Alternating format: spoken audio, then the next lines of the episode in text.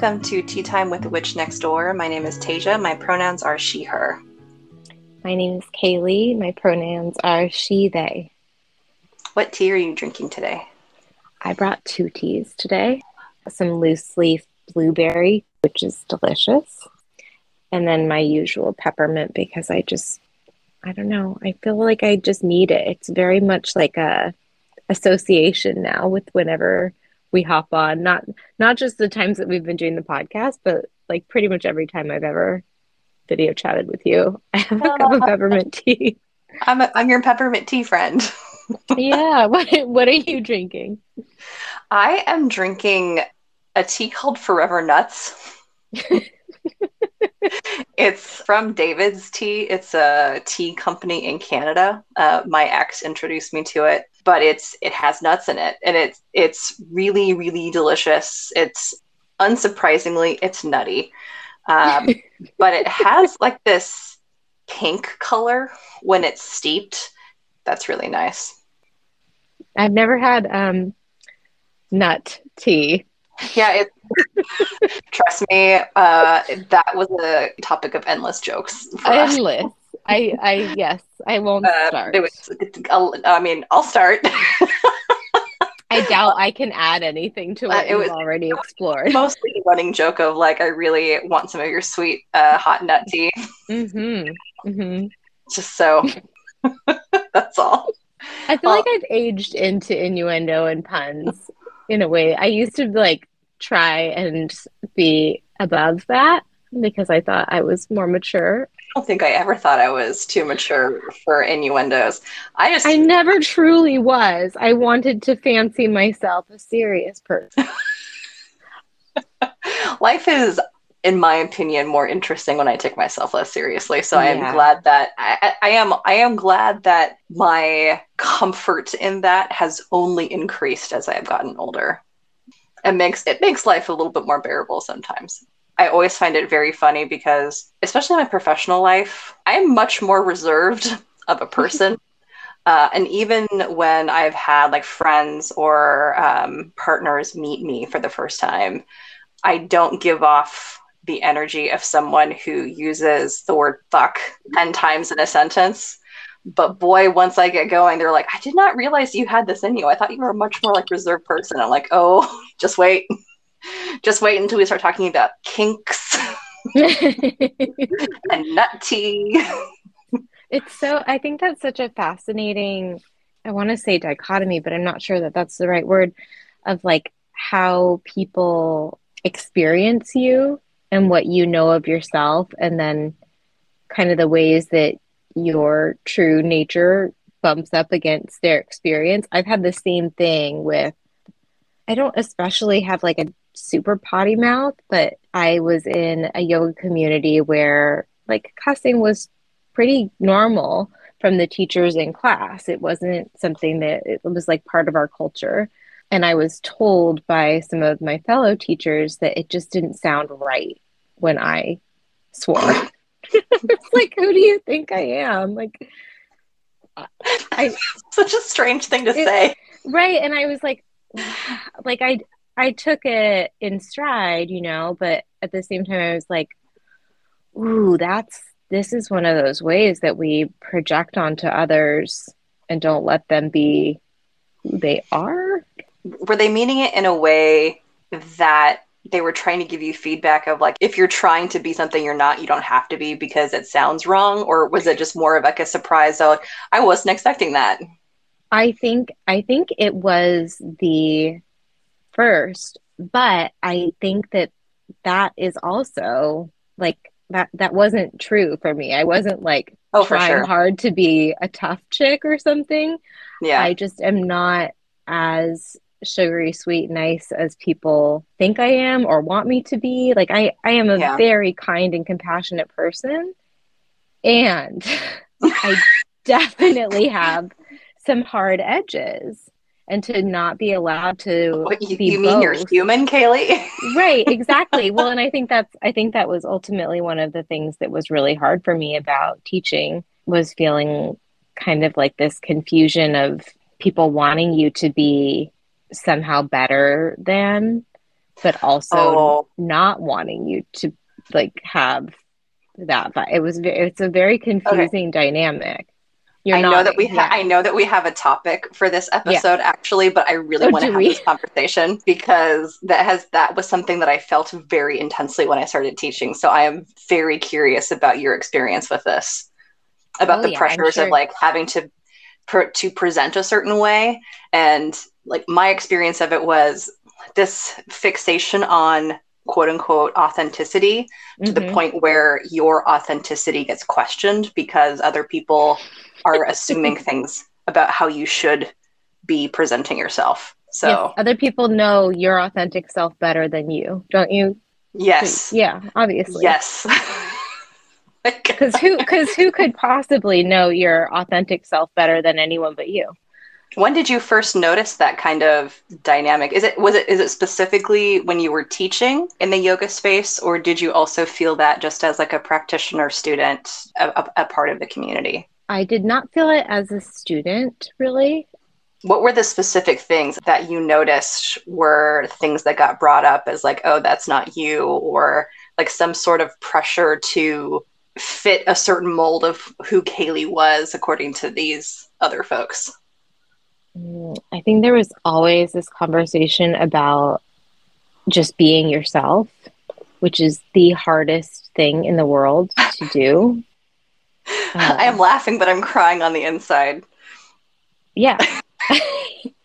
and it's not bad advice. It's not wrong feedback to give someone. Like, we just really want you to be yourself. Like, we want to hear from you. You can speak from the heart, blah, blah, blah, blah, blah. I, think the one, the one thing that stands out the most is actually an example when somebody was right. It wasn't a Baptiste studio, but it was modeled after Baron Baptiste.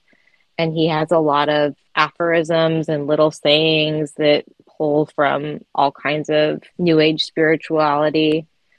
And we would and and probably a blend of new age spirituality and like group fitness motivation. You can do it that kind of thing. Uh, and so one student came up to me after class and i think she was trying really hard to be nice and to say like hey i think you're a good teacher. And i heard these same cliches that i hear from everyone's class at this studio. And i think she was right. I think that's a special moment. I, i'm you know outsider looking in kind of proud of that student being like hey I've heard these things a lot. They don't really mean anything to me. Yeah, that's exactly it. They don't mean anything anymore. Yeah it's better I, for you to just not talk than say a platitude that I've heard 300 times in this room. When you were talking about the the whole be yourself feedback, I remember that so often coming up in teacher training and in like I, I, I taught for for a much shorter period than you have taught, obviously, but for the year and a half ish to two years that I did teach, especially earlier on, that came up a lot. Not other trainees also were, would receive that, and other teachers would also receive that. But it came to be like a source of kind of taking a hit to my self esteem when you are constantly being questioned to how authentic you are.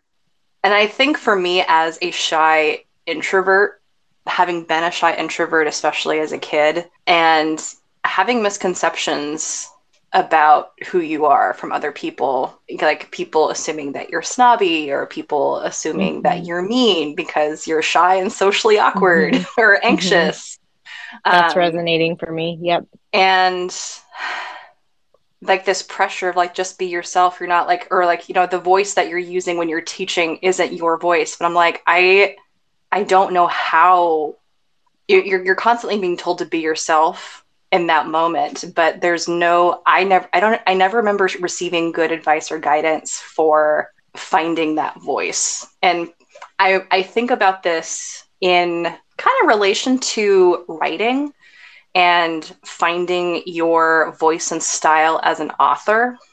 This has been talked about in writing communities as well of like when you're first starting out what you'll probably do is mimic the voices and styles of the people that you admire. That's very, very normal.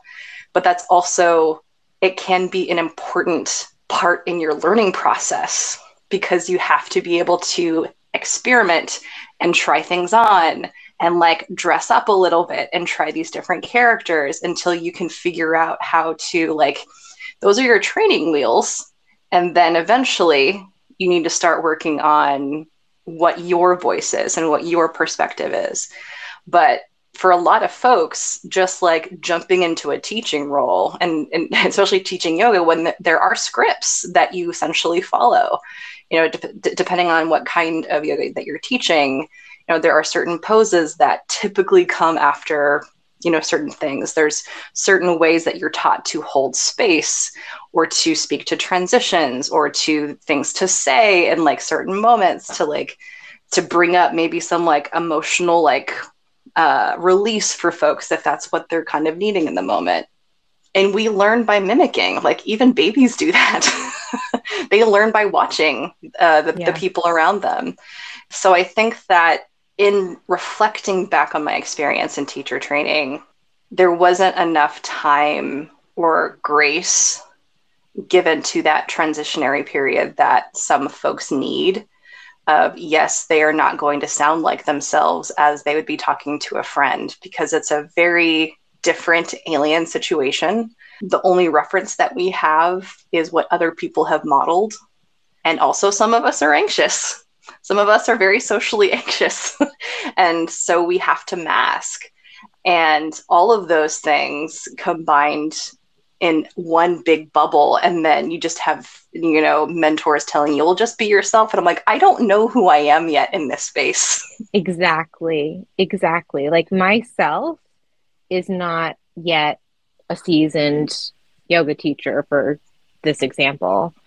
Yeah, I think it the only thing that helped me, I think you're nailing something that's always been important for me to be mindful of is that it's a process and it's a journey and you're not uh-huh. educated in it as if it is. You're educated in it, or the feedback that I received was very much like, you're doing it this way, do it this way. There's no bridge built between yeah. those two ways, right? So if you're going to figure out how to do something authentically, you have to start somewhere. And that process isn't going to be like off on, it's not a light switch. But what did help was a teacher suggesting when I couldn't hear that I was being a little bit yoga teachery, like ethereal, blah, blah, blah. He said, go harder in the direction of that sing songy voice. Like oh. push yourself into the space of breathing in and breathing out. And as soon as I got myself to like move farther down that pathway, I was like, oh God, no, let's walk away from that. But I had to like dig in a little bit deeper so that I could uh-huh. hear it and feel like what that felt like. Because I think another point that you made that's really important is if you do have some social anxiety, you do have to mask to some extent.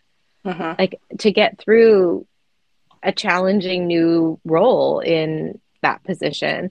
We were just watching, I can't remember her name. She's on SNL and she plays Hillary Clinton. And Kevin and I were watching her on a show with David Chang. They went to Cambodia and she doesn't. I've seen this episode. okay. I, I know I think, exactly what you're talking about. I think she's fabulous. I really, Kevin and I were both like, I want to be her friend, right? You want to be her, mm-hmm. like, totally want to be her friend but we were going back and forth about like is this like real her? Or can is she so used to being a certain way like when she's on screen that she can't drop some of that? Like so so i'm doing the thing of questioning someone else's authenticity right? Like and being like that's not your real voice. I don't but then i i did walk it back a little bit and i was like maybe it is her real yeah. voice. What do i know? The thing that i'm just realizing is i think that we really fixate on this whole idea of be yourself when when we really mean is be comfortable mm. because mm-hmm. oh my because God. like it, it is impossible for me to not be myself because even when i am like the most anxious and like not behaving in the way that like my friends and family would recognize as a as a quote unquote normal tasia way of being it's probably because i'm very uncomfortable and i'm either masking or just you know trying to figure out like how to extract myself from a situation or just trying to cope with something new I'm just realizing that when we mean be yourself, we mean be comfortable. And how ableist that is. Wow. and, I think you got to pause of... for a second. I need that to sink in that's huge. When we say be yourself, sometimes what we really mean is I need you to be more comfortable. Holy smokes. Yeah. Like I can't be comfortable. Like, and this is absolutely as a student in a yoga class. So the feedback, if you pull back a couple layers, perhaps is like, hey, my experience as a student isn't as comfortable if I don't perceive that you as a teacher are comfortable. So you need to be yeah. more comfortable so that I can mm-hmm. be more comfortable, which isn't wrong. You're in a service role as a teacher. But wow, that is a dot that I did never connect to the authentic dot was wow. Well, it, okay. It, especially from like the teacher training or like mentorship perspective of how really deeply unhelpful the advice of just be yourself is because basically you're asking me to just calm down and i'm like fuck off i'm not comfortable right now i'm faking being out- calm as yes. well as i possibly can god damn it yeah. And and sometimes that's a necessary part of the process and like honoring that i think is really important. Wow. And man if i'm gonna have to catch myself if i ever try and give that advice again because i'm realizing how i mean like from from that like you said from that student's perspective i think that that's in some ways very fair feedback. Being a student and you know you need a teacher who is confident and comfortable in what they are presenting to you and i you know and i've been in classes where i have picked up i mean not just for yoga but just like for anything like you can tell yeah. when someone yeah. is not really comfortable either with the presenting or with like the material like there's something there's something missing that's they're not really sitting and grounding and grounded in it and you feel nervous for them i mean i've even yeah i watched i went to a friend's stand up and she did fabulous because she's fabulous uh, not that she wouldn't be fabulous if she didn't do fabulous, but she did a great job. But I uh-huh. was like very nervous on her behalf because I could see and sense her nervousness because it's a uh-huh. big like these are big things and I think yeah, even watching TED Talks sometimes you can see that the person giving the talk is like quite at ease. This is a big this is maybe the biggest uh-huh. moment of their career yet. Like uh-huh. Yeah, I, I also want to like you know call out to that too of an, an extension to you know neurodivergent folks who have to mask uh, in in many situations in order to be you know either accepted or to, to quote unquote pass, or you know black folks or BIPOC folks who code switch, right? Um, depending on the kind of situations that they're into. So you know the whole the whole the whole being yourself is very like situation specific, but also has a lot to do with how comfortable you are um, and like the, the language that you use and there's like a huge risk factor to being yourself because it is very vulnerable and mm-hmm. there is a chance that if i am myself i won't be enough for a group of people or i'll be too much for a group of mm-hmm. people or or if you are you know, disabled or mm-hmm. neurodivergent, mm. maybe not masking will put you at greater risk for something. You know, maybe that will put you at a risk for violence um, or social alienation. Um, same thing for folks who have to code switch. Um, exactly. I mean, it's a relationally a privilege to be with someone who is comfortable around you uh, for a lot of different reasons. Um, what do you let's say, for example, you could guarantee that somebody is uncomfortable and you have the instinct to encourage them to just be themselves. What do you think would be a more helpful approach? Oh man. Again, I think that's it's so situational because you know yeah. I, I, can th- I can think to maybe a conversation with a black coworker who is obviously code switching to have a conversation with me versus you know something that i overhear like maybe they're on the phone with a with a friend or something or outside of work uh, versus you know me being in a you know going back in time to my uh, yoga teacher training of what would have been more helpful feedback for me. Um, i think it has a lot to do with the kind of relationship you have with a person. Just maybe just like an internal acknowledgement of you know, this person either isn't as comfortable around me for the specific thing and that's okay. Like i don't need i don't have to force that. I don't have to force them to be comfortable. Yeah. Yeah, um, yeah. yeah and to force a relationship that maybe they don't want they don't want to have. But if it is something like a you know a, a mentor mentee relationship or you know that you are close friends with somebody I'll, i guess i'll focus more specifically like a, uh, if i could go back in time and be in that teacher training or like you know a, a, a role reversal of you know if i was training myself being honest with myself with my own expectations for why i am giving this feedback in the first place mm-hmm. um, is this person ready to push themselves beyond the mimic phase of learning a new thing and do they need to just do they need to get more comfortable with the technical aspects and the like the public speaking and social aspects of teaching that they need to experiment with different kinds of things. Uh, I think, like in your example with the teacher that was like, if you hear yourself kind of doing that yoga teacher voice, really lean into it.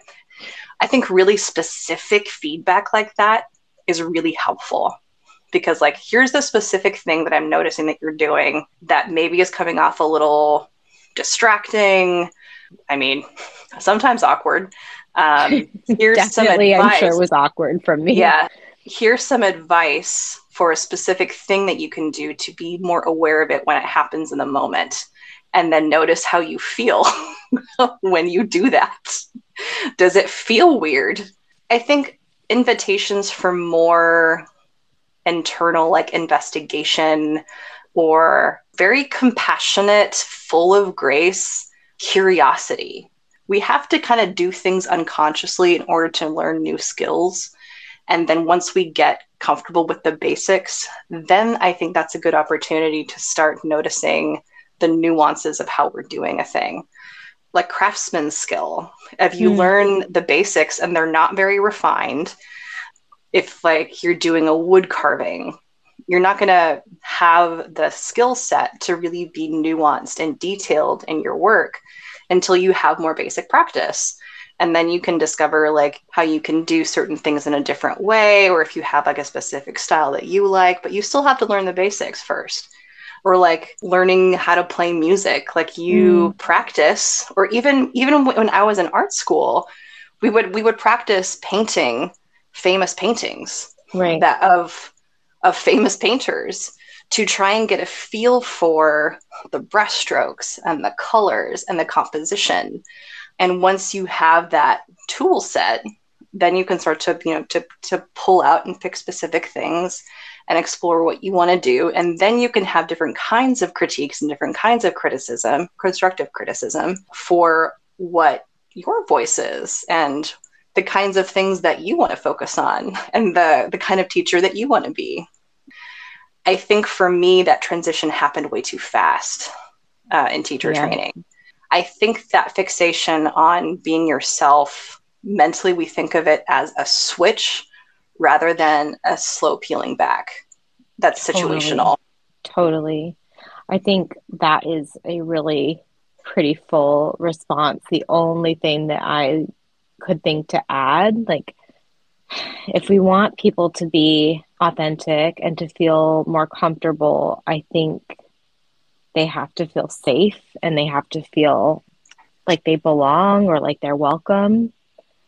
And it might not work for everyone, but there's like a, a joke about like how do how do you make friends with an introvert? And it's just like enthusiastically like tell them how much you like them. and it it's as an introvert, like this is how a lot of my friendships have unfolded is like someone is like, Hey, I really think you're great. Like, let's hang out. Almost like I think there's like a little bit of like a companionate energy. I think of like a, a, uh-huh. a puppy or a dog. Like, uh-huh. I like you. I like you. I like you. Uh-huh. Like, I want to be around you. Like, and I guess it could be annoying to some folks. And it, sometimes it is if there's not a share, a mutual like affinity but I think that there is something that was another thing that the same teacher, ah, such a problematic human, but also a really cool guy. ooh, ooh. So all of us are like these mixed bags, right? But one of the things that he said was like, "Hey, you already made the team. Like you belong here. Mm-hmm. You're not auditioning for a spot. Like you are here. We want you here." Mm-hmm. and to have that reminder of like every time, you know, in this example, we're talking about teaching yoga, but every time I was teaching, I think I was feeling like I was interviewing or being assessed. And I was kind of, but it wasn't the stakes that I was giving it. Like I was already part of this studio's staff. So mm-hmm. for me to come into each class and be like, are they going to want me here? Like, and he was yeah. like, you, it's, we're past that point. Yeah. You know, so you have to start to feel that. But I don't know how to make people feel that if they don't feel safe in whatever community or culture we're talking about you know and this goes this goes so much bigger than teaching yoga into these realms of like ethnicity and sexuality and different orientations and professional culture like uh-huh. the gatekeeping that you see around some of that and to make people feel to to find ways to create a sense of belonging and safety uh-huh. in those cultures i think ultimately a shift like that will make the personal work of being yourself a mm-hmm. lot more possible. I absolutely agree. It's it was it was interesting as you were talking about the puppy feeling of like you know coming up to someone and saying I, I really like you I think you're great. For me, I I really feel and approach social situations much more like a cat. It takes me a lot longer, but also like really I'm very hit or miss sometimes with really assertive attention. And for me to feel safe, like I I need to kind of like scope the the space out a little bit to kind of to get my own sense of something because I'm also part of my my social anxiety and uh, need for safety comes into I don't necessarily always trust what people say or their first impressions. I'm someone who really prefers to kind of watch and see how words and actions line up for a while before I can get a really good judge of character. Like obviously there are certain people that we just click with, right? And certain social social the social situations uh, where if there's like a kind of, I know a, a charismatic extrovert, like I can get along very socially just fine with that. But in terms of like feeling safe in a community, I'm a very slow burn. I'm very much of just like we'll see uh, I need to I need to see what the actions are first, um, which will protect you probably from ever ending up as a member of a cult. I feel like see. I don't know how I've managed to avoid it because man, if if someone comes on strong and is persistent enough, all right, fine. Yeah, I think I think the only other thing that I would add is when we are in a situation with another person, you know, assuming that it is a relationship where it would be appropriate to offer some advice or to say, you know, hey, it's okay to be yourself. In that moment, just checking in with their expectations for mm-hmm. why it's important for us to tell this person to be themselves. Is it a we want to make sure that they feel safe and comfortable? Um, if like if they're if they haven't sussed out the community or the situation like are they needing reassurance? Is it something that like we're uncomfortable with and their discomfort is making us uncomfortable and needing to really make sure that i'm not crossing a boundary by wanting someone else to be okay so i'm okay? Right right right, right. um but also along with those expectations of is it an appropriate time to be having this conversation like is mm-hmm. is that you know is that where we are either in the midst of the training where this person is at on their their learning journey and, and and learning something new when you were talking about feeling safe i was suddenly struck with the thought that similar to like love languages and i think another one that i've seen in the last couple of years i should find the link for it because it was actually really helpful um, was conflict languages of like how oh, do you interesting how do you need to resolve conflict um, but i think like safety languages are also very real hmm. the different ways that we need reassurance to feel that we are safe and that we belong in a community. It really reminds me of Dr. Brene Brown's work um, with vulnerability and mm-hmm. boundaries and mm-hmm. Your story and who has a right to your story.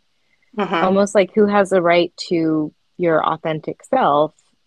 If these people can't guarantee you that they're going to accept your authentic self, then uh-huh. I don't know if they have any right to it, right? Well, like and, and accept and protect that. I mean, I think I, as an example, that difference of everyone is welcome here versus you know this space was built for you in mind. I definitely did not come up with that. That's something that I've seen around a lot.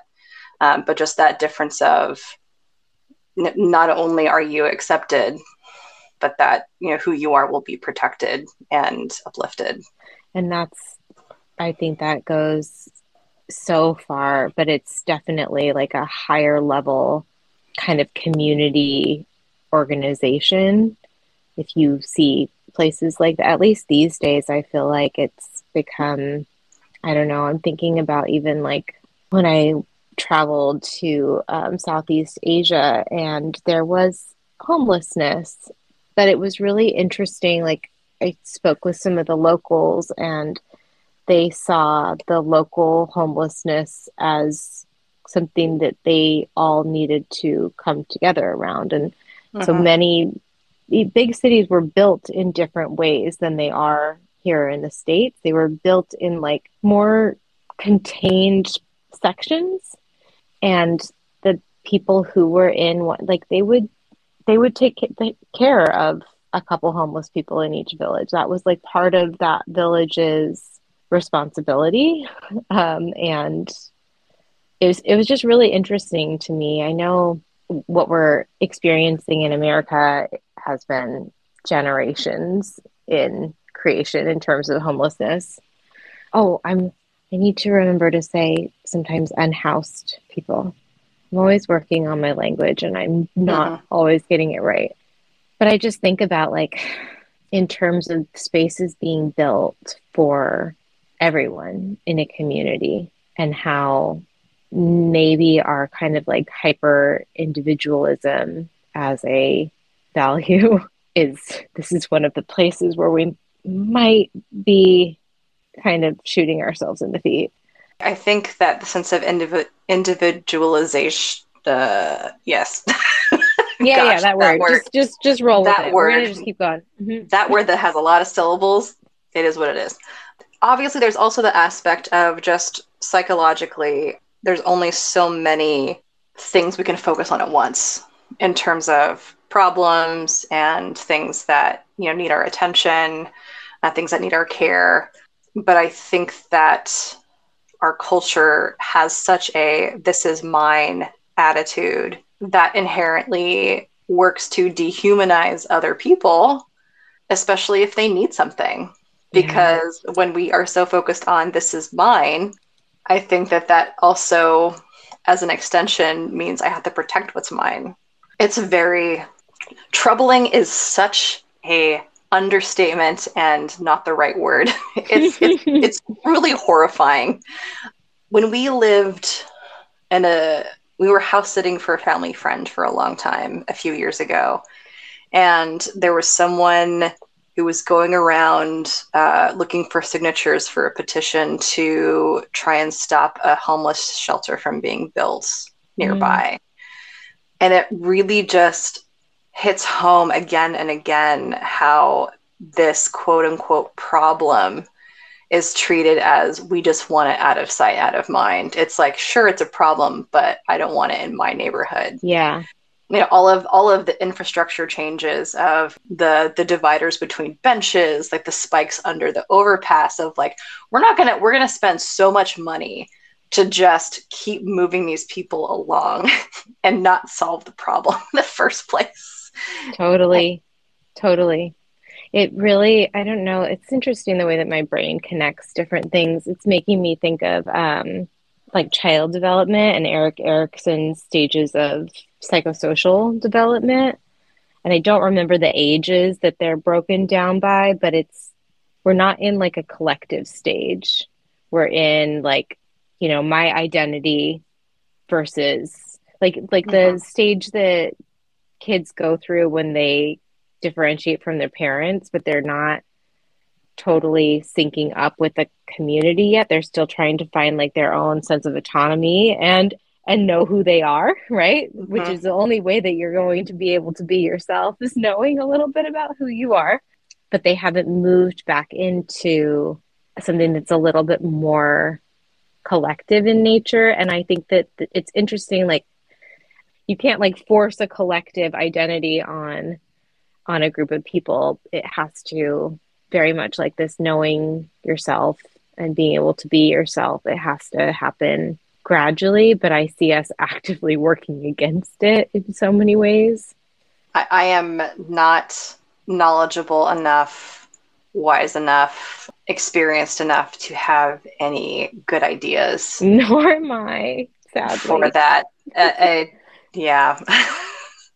I just don't know. I mean, I think like it's maybe a combination of policy, but also I was listening to uh, Ezra Klein interviewing, I forget the guy's name, but they were talking about policy runs downstream from culture. And one of them said, like, I think it was Ezra Klein was like, I don't quite agree with that analogy. I think policy and culture are much more dynamic. It's not that that one is begetting the other, it's a dynamic uh-huh. relationship. So, policy change can positively or negatively impact culture and vice versa. It's Absolutely. not just a one directional thing. So, I'm not saying like policy is not the answer. There's a lot of answers there. Uh, we're seeing them go the wrong way of the way I would like them answered right now. I, I, I know that I texted you, I, I think a day or two after the um, the leak had occurred, and I was just like, I am so anxious. Like I feel unwell. I am so anxious yeah, and just yeah. have to like ground myself. Because it's so easy, and it's you know not just for how that change would impact me personally and for the individuals that I know, but just knowing from my place of privilege all of the horrors that will happen for people who have less privilege than I do. That are happening. That are happening. That, that have happened before are happening now and will just continue to get worse. And it's it, eh, the varying degrees of of horror and rage for not just myself but for every single person who can get pregnant what will happen to them uh, god especially in the states where just legislation is just like flying through it's yeah I have to like stop and take deep breaths. It's incredibly ironic to me that we're also currently in a baby formula shortage right now. Oh my and the god. idea that people are being people who know I don't have the means to become a parent right now, whether for any type of means, psychological, financial, whatever, that we're it's so difficult for me to to even form a thought about this because I am highly emotional around it. Yeah, um, I hear you. Mm, yeah, and I, I want to get better at speaking about it because I think it's important. I had a conversation with my husband, and he um, he was wrong. He basically said, "Hey, this is like." He's very gendered. This is like not something that he thinks about yet. He was like, "This is kind of like up to women. Like you guys have got to figure this out. oh no. yeah, oh, I did no. I did kind of long I I'm really proud that I was able to like stay calm, but I did uh set him straight a little bit about how that's not actually how change works. Deeply, deeply incorrect that is. Incorrect. I mean, yes, we can all agree that Amy Coney Barrett and the like of her are some of the most heinous people I always feel a different level of betrayal from somebody who she's experienced pregnancy multiple times. Like, I, I, I mean, like internalized misogyny. Whoa, is. Just collateral damage upon collateral damage upon collateral it's so bad because then it's used as rationale for yes misogyny not being misogyny. Yeah. yeah. Yeah. Yeah. Like it couldn't po- you you that couldn't pop she couldn't possibly be sexist because she's yes. a she. Well, and that's why it's it is so crucial that you know as a white collective um, as you know male collectives mm-hmm. or cis, cis male collectives that folks start having more conversations about the systemic problem and not individuals. Because it's yep. not about the specific woman who has this, just these specific opinions. It's about all of us being brought up in a very misogynistic white supremacist ableist culture that upholds certain values. Yeah. Anyone can fall prey to that mindset including cis women I'm definitely new to that unlearning personally. I, I had and I still struggle not to create a hierarchy that I have very much failed to come anywhere near the top of that is a part of male white supremacy culture. This idea, like as a kid, I definitely identified as like a princess or like a power power figure woman. Like uh-huh right? Like it was, I didn't have any other kind of construct of what I could be. Those were two things that were seen as valuable that I that I internalized as valuable. Like you be the first female CEO of a pharmaceutical company. That's the way to do it. Or you be a princess. like whoa. Can we have more choices, please? Oh my god, yes. And it's it, the archetypes that we learn and also the expectations that come mm. along with that. It's not necessarily like male gaze, but like patriarchal gaze of the choices that you know people who are socialized as women, trans women, these boxes that we have to put ourselves into, and thinking about like who put those boxes there and what our actual choice and desires are I mean, that's partly why I love being queer so much. Mm. I love queer theory so much because it is so about just taking the archetypes and turning them on their head and choosing the thing that you want just for the sake that you want it and just for the sake that that is who you are. Just reclaiming joy and reclaiming identity in a way that feels untouched. Yeah, it's it's not untouched, but it feels untouched. And as, actually, as a great uh, segue, uh, that's also why I love witchcraft. well done. An hour later. I know. An hour later.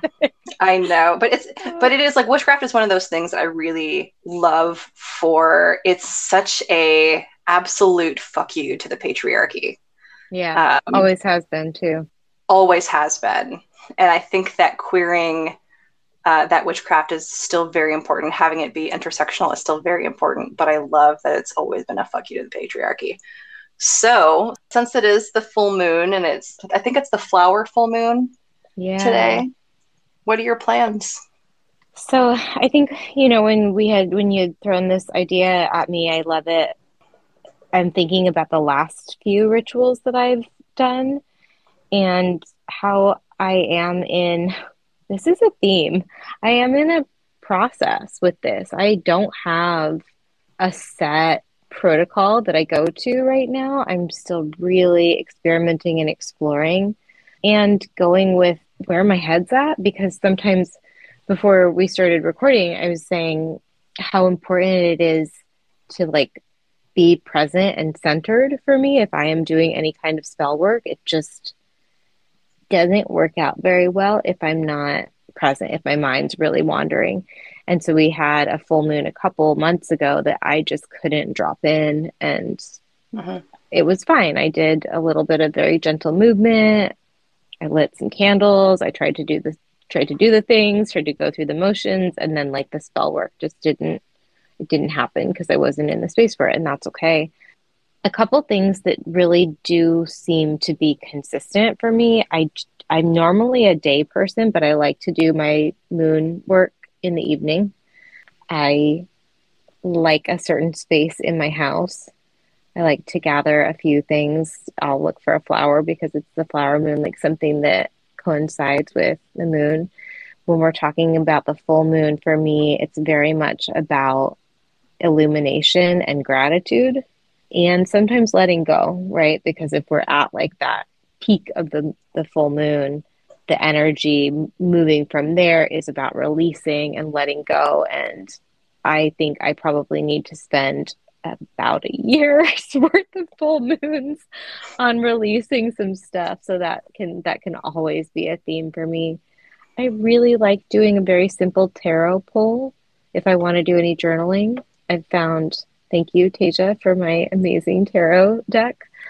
I found it really helpful to have not just a prompt a prompt is great but then also a card I just feel like it's much easier to corral my thoughts and mm-hmm. to put a little bit of trust in whatever that randomness is that you draw uh-huh. a card and connect those dots for yourself.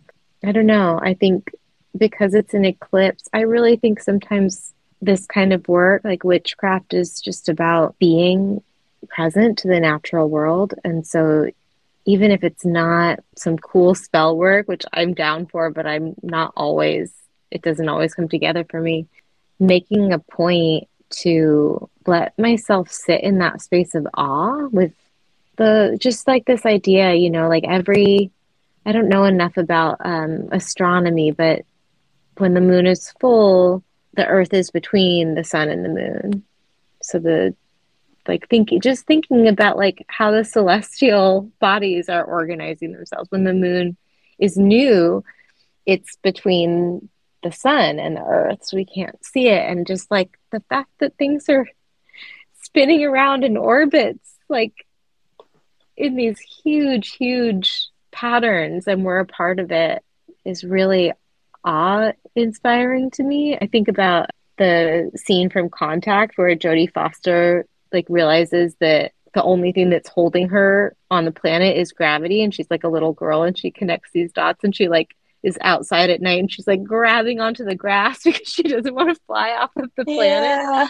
just i just think the same kind of awe that i can find when i'm looking at like a little tiny flower and you see all of those little tiny details a little stamen or maybe it like has some really beautiful tiny pattern of coloring, right? Like it just there's so much to marvel at and to sit in that. And there's there's like a, a huge level of magic just essentially unfolding and inherent in everything as it is right now like everything. I resonate with that so much. One of my favorite experiences is when you simultaneously feel incredibly tiny and small in comparison to the universe, but also enormous and because you're a part of it and physical because of all of the things that are even smaller than I am. Being a part of that is deeply humbling and comforting to me. When I get overwhelmed with the enormity of the very real problems and the pain that is happening in my life in local communities in this country and in the world there's no faster way to temper that than just as a reminder that I am also very small in comparison to the universe. That does not make the problems less real, less needing to be addressed, because they are important, because we say they are important, and that does not make them less so. but the this sense of scale and just being cradled along with every other atom in the universe i find so deeply comforting. Can i read a poem? Yes please. I don't actually know that this is a titled poem. It's by someone named i believe erin hanson and she just goes by eh you may not believe in magic but don't you think it's strange? The amount of matter in our universe has never slightly changed. That all which make your body was once part of something more, and every breath you ever breathe has seen it all before. There are countless scores of beauty in all the things that you despise. It could once have been a shooting star that now makes up your thighs. And atoms of forgotten life who've long since ceased to roam may now have the great honor to call your crooked smile their home. You may not believe in magic, but I thought that you should know the makings of your heart were born 14 billion years ago. So next time you feel lonely, when this world makes you feel small, just remember that it's part of you and you're part of it all. I get teary sometimes with that one. Yeah. I think it touches on my like fear of death too, mortality. Like this, yes, this manifestation of atoms is impermanent, as is every manifestation of atoms, but the essential pieces will endure somehow. And that feels like a connection to the future. It feels like a connection to our past. We could talk ancestral magic. Mm-hmm. That's something that I want to do more is bring my grandmas into my spell work with me. Mm-hmm. I think they'd be down now that I think about them more. one was a staunch Catholic and one was pretty atheist, but I think I think they'd be fine with it. Oh, I love that so much. Thank you for sharing that. It's such a beautiful focus. It feels like a good focus for the full moon. Once I realized that this was the night of the lunar eclipse, I think that my plan may end up changing and I may end up actually going outside for a little bit. Can can we talk about what you might do tonight, yeah. but also what you usually do? Sure. One of the things that you and I have talked about a lot is this you know, uh, this idea of being flexible with mm-hmm. our rituals. And I'm a very big believer in the practice should work for my life rather than trying to fit my life around a ritual. I don't think the other method is sustainable, especially not for myself. But I think that the magic and the rituals need to make sense in my day to day life. And I'm a big fan of small magic, of small rituals, of, you know, infusing to do lists with magic, doing, you know, quote unquote mundane things and having that be infused with magic. And I think that ultimately does come down to a sense of being present and connected. Usually, what I'll do for um, a moon ritual is maybe some sort of joyful or mindful movement. It just really depends on my energy level and how I'm feeling. If I need, if I'm wanting to feel more connected and in my body, I'll often will set up my temporary working altar in front of me. I usually have one aspect of all of the elements represented, so I can call upon them if I if I need to. I will often do some sort of meditation. If again, if that feels right, it's I, it took me a, a long time to reclaim meditation as something that was accessible for me. Partly as someone with chronic pain, partly as someone who is very anxious. Uh, sometimes sitting still feels very threatening. Mm-hmm. Uh, and so giving myself permission to move around, even if that's just like rocking side to side or yes. kind of like moving my torso in circles, that felt very soothing. So depending if I need, if I need movement in that meditation, I'll move. If I need stillness, I'll be still. Sometimes I'll do some guided visualization work. Um, I usually will do some sort of like countdown with my breath to get more into my body. And sometimes that comes along with other visual different visualizations. So if i'm needing to feel grounded this is like hopefully this isn't triggering to anybody. But i will sometimes imagine myself being buried under the earth of like just like stuck in a hole and then like with each breath uh, and each each exhale like more earth like falls onto me and kind of just like this like cradling safe cool space until i am you know immersed in the earth and sometimes that's very very comforting other times I'll imagine like stepping into a pool of water. Um, if I'm needing to evoke fire, I'll focus on that like flame in the in the solar plexus.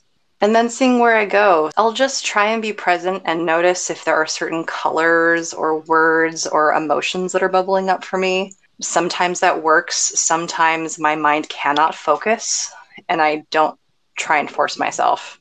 And I'll just let myself be in that space for a while. Sometimes I can get into a really nice, deep meditation that feels very relaxing and present. And then when I'm ready, I'll come out of that and then do, you know, usually it's like a, a three card tarot pull. I also, like you, really enjoy tarot as a as a journaling prompt. I'm not super big on divination. That's not really in my wheelhouse of values, but I love tarot as a way of reframing and refocusing. We know whatever randomness or intuition comes with pulling certain cards, of using that as an opportunity to think about something that's happening in my life, uh, potentially in a new creative way. Yeah, once I do my tarot pull and journaling, that's usually it. I'll close out my altar and my space and and put my elements and altar things away. So, yeah, I think honestly, if anyone is listening to this and I am I'm not far on my path of spell work and witchcraft, but if anyone is even a step or two behind where you and I are, I would say just keeping track of the lunar cycle is a really good place to start. I disconnected with that for a mm-hmm. little while. I really think of witchcraft as a nature based religion, nature based spiritual practice. And so bringing even just an awareness to like, when is the full moon? when is mm-hmm. the new moon? Like learning to look up at the sky and know is this a waxing moon? Is it a waning moon? Like, I think there's an element of devotion that I like to bring. Maybe that's my like, and, and an element of sacrifice, like my background. Sometimes, you know, I call myself a Catholic witch. Um, so I really do like that we have this very flexible kind of learn as you go, like make it work for you. Uh-huh. And it ties back really beautifully into our conversation at the beginning about like being comfortable with yourself and knowing yourself. And uh-huh. this can be not necessarily like a place where there's no entry point if you're not comfortable with yourself or if you don't know what you vibe with yet, this can be a place to explore that. But there's not like a one size fits all here, and I really yeah. love that. I, I think for me, like that green witch path of having something having a practice and ritual base that's very individualized i th- think for me at the core of that is curiosity yes exploring things that other folks have done always with uh, an awareness of what culture it's coming from mm-hmm. and you know recognizing our ancestral habit of just taking things but Good also exper- colonialism. Woo. Uh, but experimenting and trying out different things and making something your own and finding magic and ritual in different ways that work for you. It's similar to you. I, I really resonate with moon magic I think that honoring the new and full moons, especially, are really beautiful touch points for me. You know, whether or not, you know, my particular emotional or energetic cycles like match up with anything, they're just really helpful touch points for me to think okay what have the what have the last two weeks ish been like yep. for me you know what's been what's been coming up uh, what are some patterns that i'm identifying it's it's the simultaneous reaching outside of myself to pay attention to something happening in nature that happens with very predictable patterns but then also mirroring that internally to see okay what, what patterns are coming up for me as well. So like an invitation to be reflective while also not being so self-focused that i'm losing touch with the patterns and the schedules and the routines and the rituals that are happening in nature around me. It's something that makes me feel connected on multiple levels. Yeah, same. Do you know what your intention is going to be for this particular full moon and for the next couple weeks? Well, I think this idea of illumination is big to me. I am seeing some habits from myself that I lean into when I'm not doing as well, behavioral things. And I'm I'm trying to let myself really see that. And in the next two weeks, as the moon wanes, I'm hoping to tie my energy to that a little bit and let go of oh boy, that's that's not good on a podcast probably. I do ah. listen to one podcast where they don't edit any like background sound out. They just like roll with it, and I'm kind of like, you two are badass.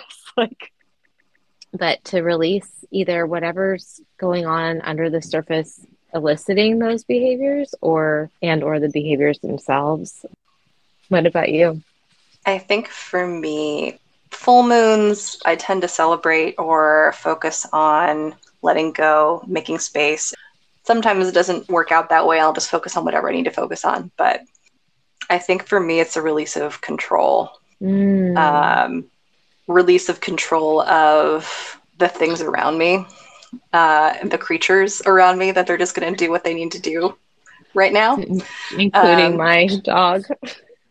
yeah, I mean, I think, and that's what I'm thinking of in, you know, with, with my new cat and, you know, introducing, introducing him mm. to the household cat and, you know, wanting to, of course, wanting to hold space as much as possible, but just that reminder that there are a lot of things outside of my control and connection will not happen with me continuing to try and squeeze and control them.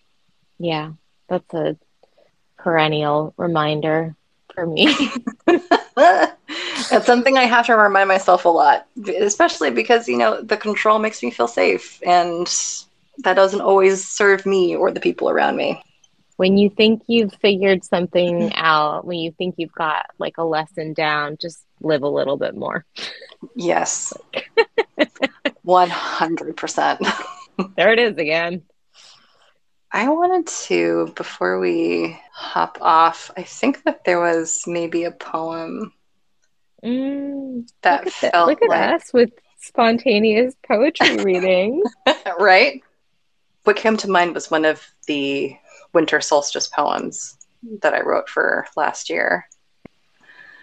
Belly softens, transmuting stone to moss, a release and opening gate steps to grassy knoll. Lay down, inhale the green, wet with mist enclosing. Set free the brambles, unload the rocks and twine. Small deaths relinquish to soil and sky. Drifting fog takes them far away, off to distant mountains. The earth spins, space expands, without your grip and straining hold come to center, to spine and hips and heart. Release the rest. They do not belong to you.